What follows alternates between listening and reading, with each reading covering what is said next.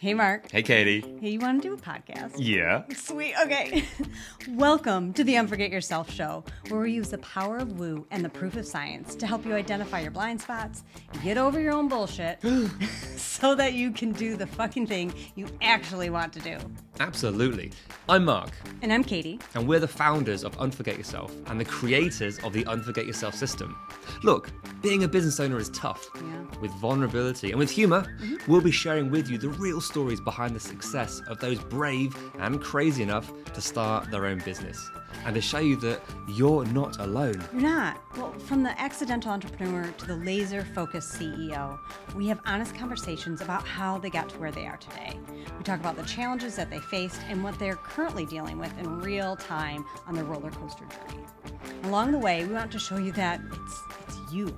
You are the most important asset in your business. Yeah, you are. So let's cut the bullshit and start the show. Enjoy. Okay, hello everyone, and welcome to the show. So today we have with us Tracy Banish, owner of 4485 Real Estate Group, who connects buyers and sellers through effective marketing, strategic advertising, and a focused, a client-focused experience, providing high-quality services and a focus on you, the clients, and what is best for you. Yes, I love that so so much. That's what it's all about. Hey, Tracy, welcome to the show. Thank you. Thank you, Mark, for having me. I am honored to be here. Oh, you're so, so welcome. Can you just expand a bit more on that and tell us all, you know, where are you today with your business and who do you love to work with? Sure. Uh, well, today in my business, we have three people on my team. We have myself, um, who's a team leader, listing um, specialist as well. I have Sarah, who handles all of our buyers. So she does our showings, um, everything related to buyers. And then Michelle is our transaction coordinator. Um, so she handles everything with the paperwork side. And we are looking to grow and we love to work with everybody and anybody. Um, our business is actually directed and strongly um, based on just past client referrals in our sphere. So I'm honored to say that we don't pay for any leads, we earn them. And a referral from a past client or family member is the best compliment that we can ever receive. And we're honored for that. Ah, I love that. So when when new clients find you, what is it that you have to really help them to sort of to, to work through and guide them through during this process? Sure. Well, the first thing we ask them, especially if it's a buyer, um, have you spoken with a lender? Have you gotten approved? Because we don't want to be out there showing houses, have them fall in love with something, and then not be able to buy it. That is heartbreaking for everybody. Yeah. Um, it's it's devastating. It's a waste of time, energy, everything. So we always connect them with a lender, and then on the buying side, we do sit down with them to see, all right, what exactly are you looking for in a house? What are your must-haves?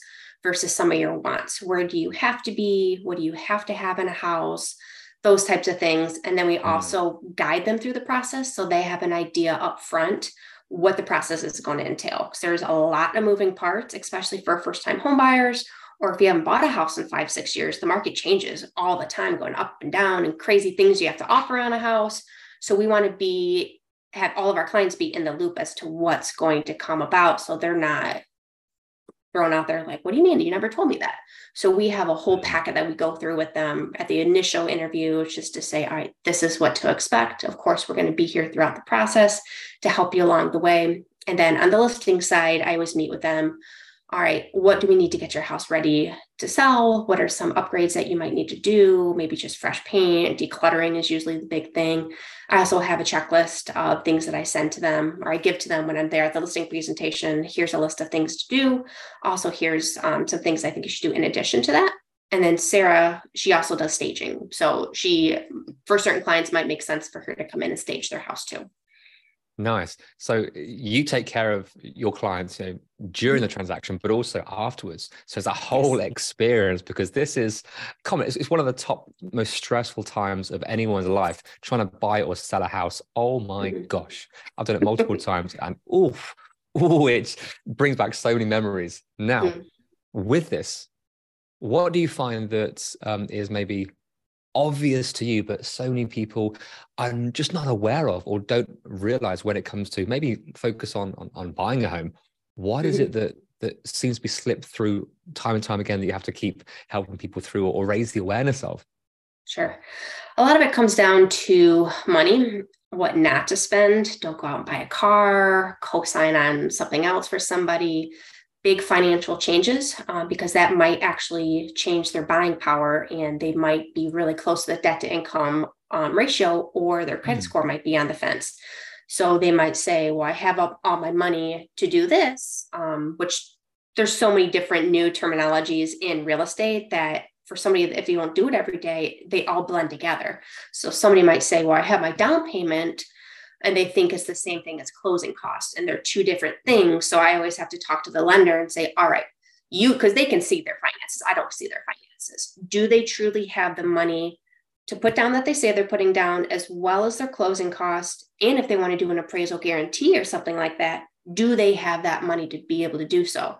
The buyer might say yes i do but mm. they're misunderstanding some of the terms and what they actually mean and they don't have the money. So it's up to us on our end do our due diligence and ask that lender all right do they have the money and kind of break it down all right you have this money for your down payment this is the mm-hmm. dollar amount this is what you have for your closing costs this is the dollar amount do you have in addition to that this money that you want to use for an appraisal guarantee or whatever incentive you might give to the seller in crazy markets so it's just explaining that a little bit more thoroughly. And sometimes they need to hear it multiple times and from various different people too. Yeah, because I, I guess with this, it's it's these surprises that no one likes, and they come out of the mm-hmm. woodwork. But it's not just, and maybe it comes back into just business owners or, or anyone out there. These little mm-hmm. surprises, the lack of communication sometimes the lack of you know not having the right expectations having too many assumptions that this is the way it's going to be mm-hmm. and maybe do you find people try and their desires because this is such a passionate industry that you're in it's hopes mm-hmm. and dreams come wrapped up in a home and it's mm-hmm. is it easy for for some of your clients to want to avoid certain things so that they feel like they can can get it so they're trying like, that avoidance technique whether they whether it's conscious or subconscious does that come into play it does i know it's it's a very emotional time and a lot of people get so caught up in the emotions. So we try to do our best with respecting their emotions mm. and kind of bringing it back down like all right what do we actually need to do here? Or maybe this house truly isn't meant to be. And as cliche as it sounds i always tell everybody everything happens for a reason. Even if it doesn't make sense and we don't understand it at the time. If this house was meant to be and they missed out on a bidding war if it's truly meant to be, it'll come about again and you'll have another opportunity to get it. If it doesn't, then maybe there's a better house out there for you. And I've seen mm. it go both ways. People are so upset when they don't get it. And I feel all the feel. So when they're upset, I'm upset. And I feel yeah. bad for them because I know how, how much emotionally invested they are in these houses. So sometimes it does come back about and they do get to buy the house at a second chance because it fell through for whatever reason or maybe two weeks later an even better house comes about in the neighborhood they really wanted to be in. So it's whether you want it to be religious or not i think god works in mysterious ways the world works in mysterious ways and i think truly everything happens for a reason no, I'm I'm completely with you there. I mean, this is reminds me back to to you know one of the houses that that I went for. It was it was the one that I wanted. It was mm-hmm. amazing, mm-hmm. and at the time, it was strange. When let's sort of hold space for as a business owner as well as you know buying a home here, because mm-hmm. when things feel as resistance, things are hard. Even the mm-hmm. simple things seem to be not going well. These are little flags that we that we can easily notice, but we can easily try and push through and, and hustle through these these challenges. And from my experience, um, it was it it didn't work out. And we're looking at other things, but then all of a sudden, out of nowhere, it came back on, and they mm-hmm. reached out to me. It was a strange thing, and there was no one else around because of whatever happened with their their property. There's a bit of a story behind it, but they stopped it, paused, came back out. Mm-hmm and then we got it. It was so straightforward. Mm-hmm. The timing was slightly off. And look at those things where rather than push through, noticing that and everything happens for a reason, that can be a tough pill to swallow sometimes. Mm-hmm. Absolutely is. But to look at the positive, look at the opportunities. Okay, what does it mean to me? Where am I going? And again, business, mm-hmm. buying a home, relationships, whatever it might be. Oh my mm-hmm. gosh, it's everywhere. So I love that you brought that up. That's an amazing mm-hmm. concept mm-hmm. to, to sort of hold on to. Thank you. Thank you. Welcome. So, mm-hmm. hey, this industry, what what was it that you were like? I'm crazy enough to want to go into this. What what was it for you? um, actually, like I know a lot of people I talked to, like I always wanted to get into real estate. Like I've always dreamed about it. That was never me. I was never. That was not my thing. When I was a little girl, I wanted to be a mom. I wanted to be a teacher. Like that was my whole past life, as I call it. I went yeah. to school to do to open my own daycare. I've done everything childcare related nanny, daycare director, preschool teacher.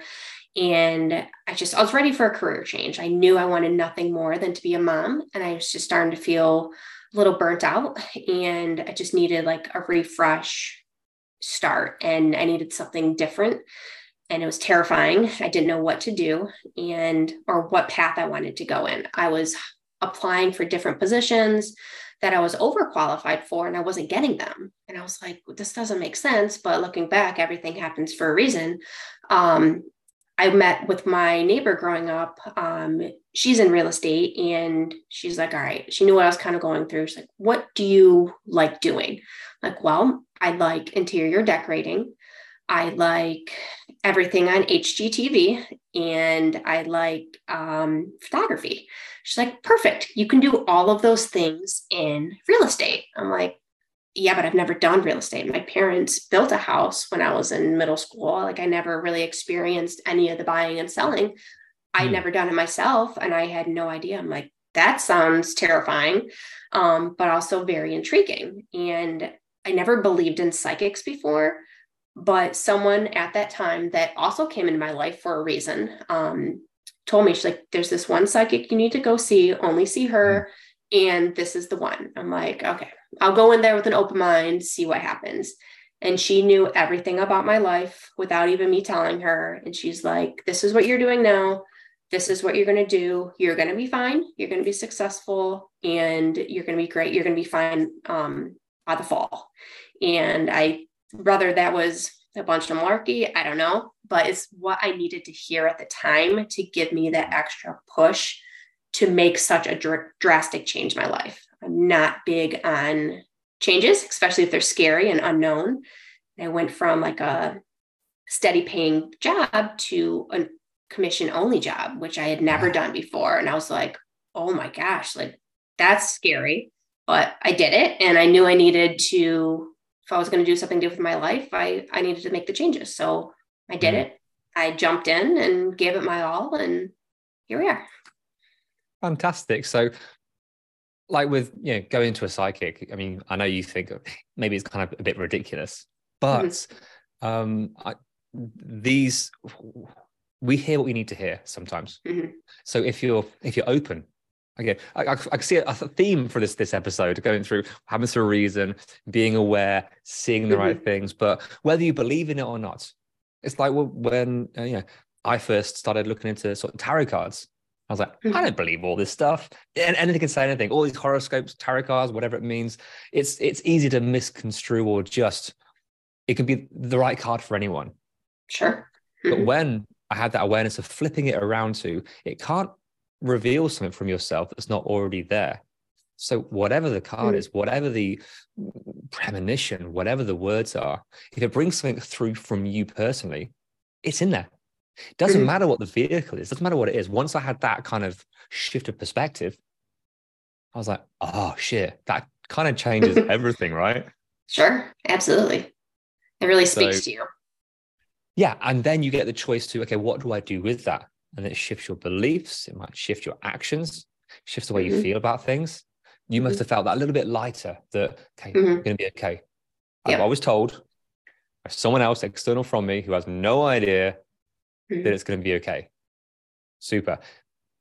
To have that belief and trust in mm-hmm. yourself as well. Mm-hmm.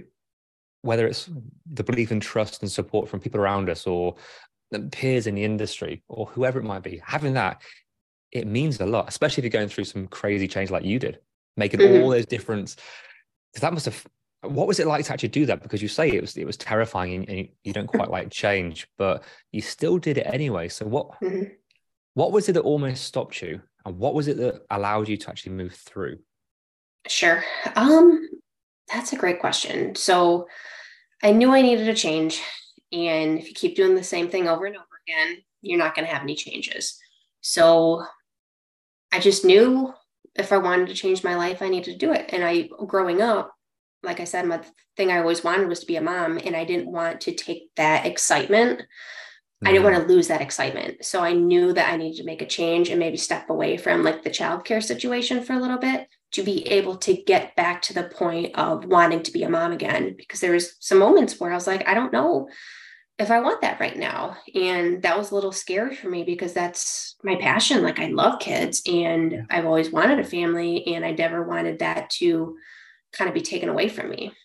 So that was kind of a little bit of a push. And then I knew I had a fantastic support system at the office I was at, which I was planning on only getting my license there and then transferring to a different office because it was hmm. closer mm. to where I lived at the time.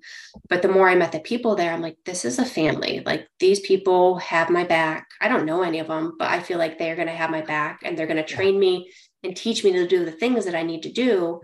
And all at the same time, while I was trying to figure that out money wise, I was working four jobs just to try to survive. I'm like, all right, I already made this change in my career. I can't go back um, because I was a nanny at the time and I can't go back. I was already replaced. I've already trained my replacement, and it's not fair to those kids and that family and that other lady to then come back and say, just kidding, I'm back. No, I made this decision. I've mm. already let them know I have to continue with it and there's no going back. So I made the choice. It's up to me to be successful now. So I did the things I needed to do. And I just, I, failure wasn't an option to me. I told myself, this is what you're doing. You have to figure it out. And I did. I was like, figure it out because there's no going back at this point. Yeah, that's powerful. That's huge to not have that plan B, to not have mm-hmm. that sort of safety or the things that you did to put those barriers in your way mm-hmm. to going back. Um, whether it's conscious or subconscious, beautifully done. So then it allows you to guide you and move you forward on those times, in those moments of, are you sure? Is, is this really going to work? Can I actually do this? Um, maybe that's an extra bit of like motivation that you needed at, at that time. Mm-hmm. So super. You you made you worked your way through this. You mm-hmm. um, built your business. You brought on team members because I mean, we were joking offline that it's so hard doing things on your own. And when you bring team members in, you get the opportunity to to not have the same mistakes as you did before, trying to do everything, losing that work life mm-hmm. balance. So, what was it like for you as you, you know, get towards the business you have today mm-hmm. with sure. a team, with it growing? Um, that brings so much more, ah, I guess, opportunities and happiness mm-hmm. and ability to serve, but also, oh my gosh, there's more pressure because you're actually helping other people as well. Mm-hmm. What's that been like for you? It was again big changes are not my favorite thing. So i'm also a bit of a control freak so i like my stuff done very specific. I want it to be right all the things. Um, but at one point i was getting i was very very busy in real estate which i'm so incredibly thankful for. Um, it was just there was only one of me and so many of clients that wanted to work with me which i was flattered by but i was I was the first one in the office at one point. I was the last one to leave to the point where the office lady had to show me how to turn off the lights and lock up. And I think she actually thought I was homeless for a while because I was there before her and before her and after her. So yeah, do you actually leave this place? yeah, I was like, she's like, do you do you sleep here? Do you have a home? I'm like, no, no, I'm just doing the things. And at one point, I was working like 24 seven. I had no life. I I didn't have time to do the fun things that my friends were doing. I didn't see my family. I barely knew my boyfriend at the time. And my office ladies knew like if I worked so much for so long, like my paperwork was starting to slip too. And they're like, hey, you forgot this paperwork. And they knew me being the OCD person I was. They're like, that's not like you. Like, are you okay? I think you need to take a day off. So for me, I was like, that's not okay. And I never wanted my service to slack for my clients. Mm. I also realized it was not a good spot for me mentally and physically to be running around ragged because I don't know when I slept. And at one point, I was getting married that year. I was very, my business was booming. I thought I was having a heart attack. I was sitting in my office and I couldn't breathe, felt like an elephant was sitting on my chest. It was terrifying. I told um, my partner at the time, I was like, I think I need you to call an ambulance. I think I'm having a heart attack.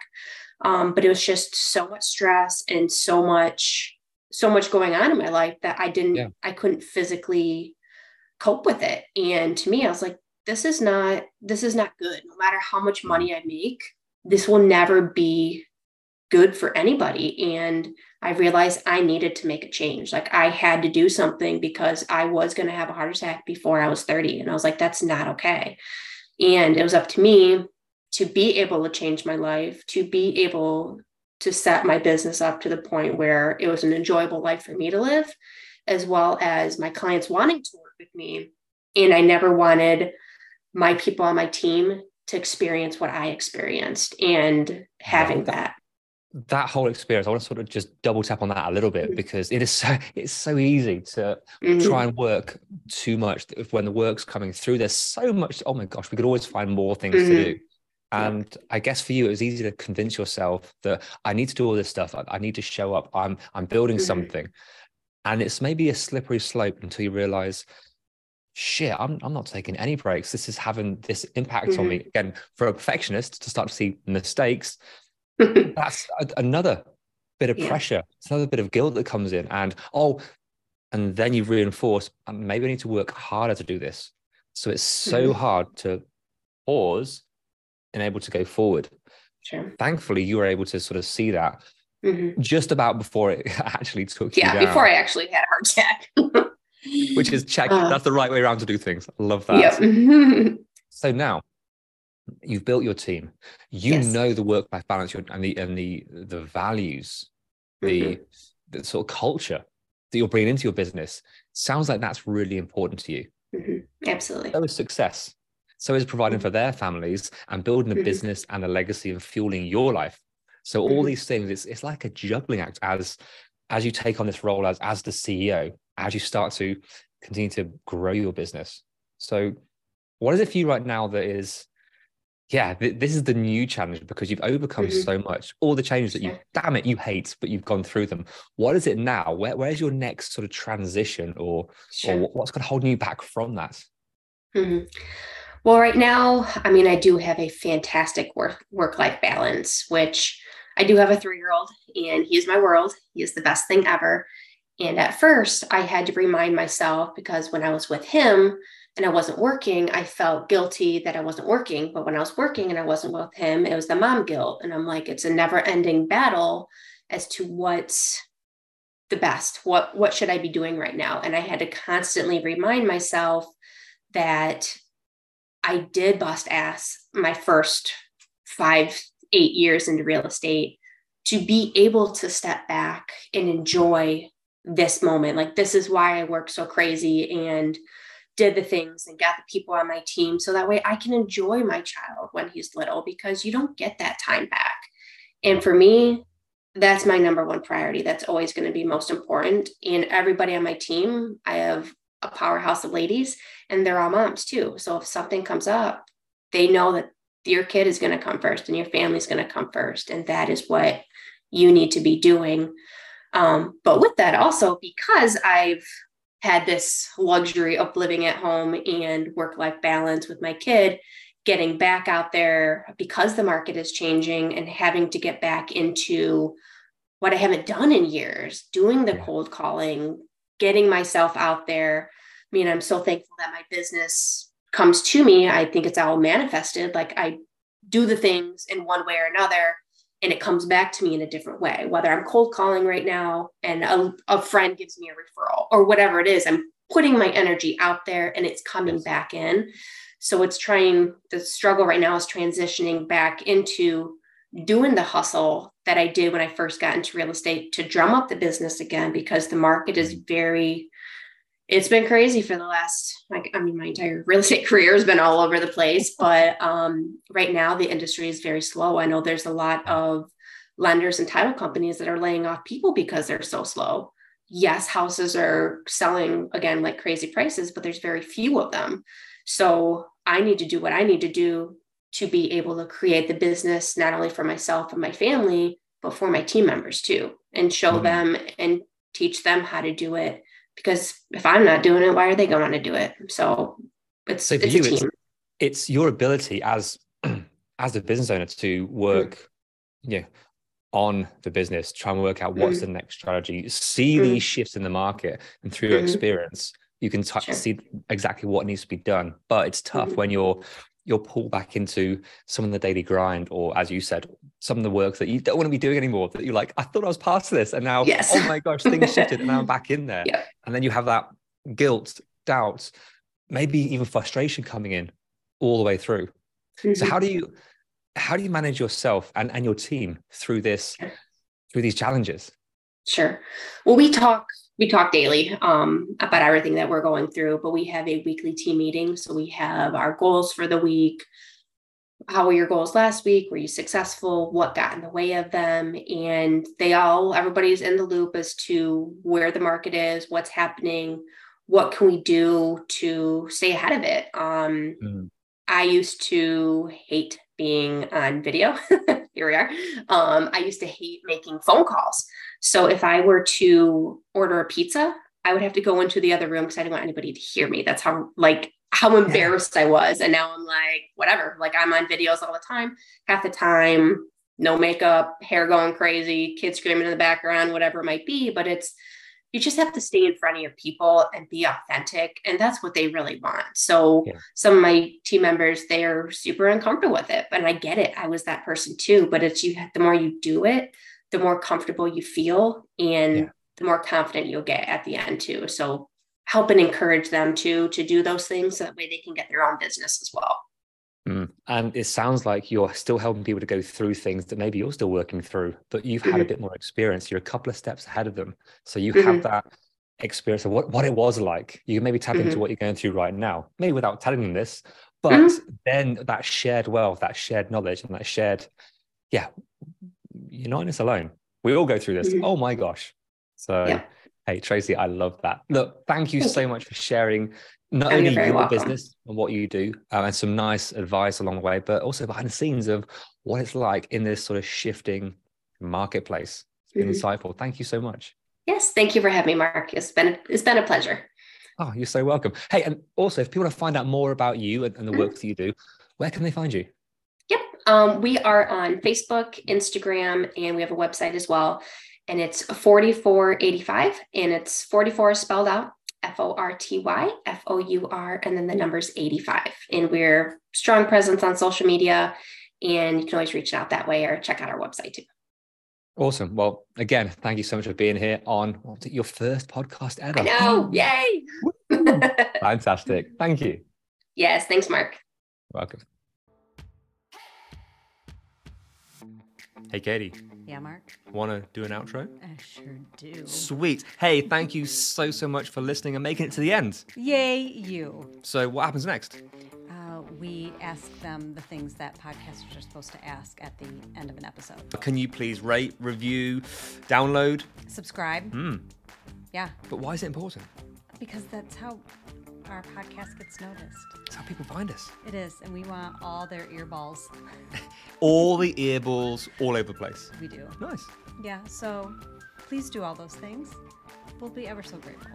And then more people hear your beautiful voice. Or yours. Oh, yeah. See you next time. Bye.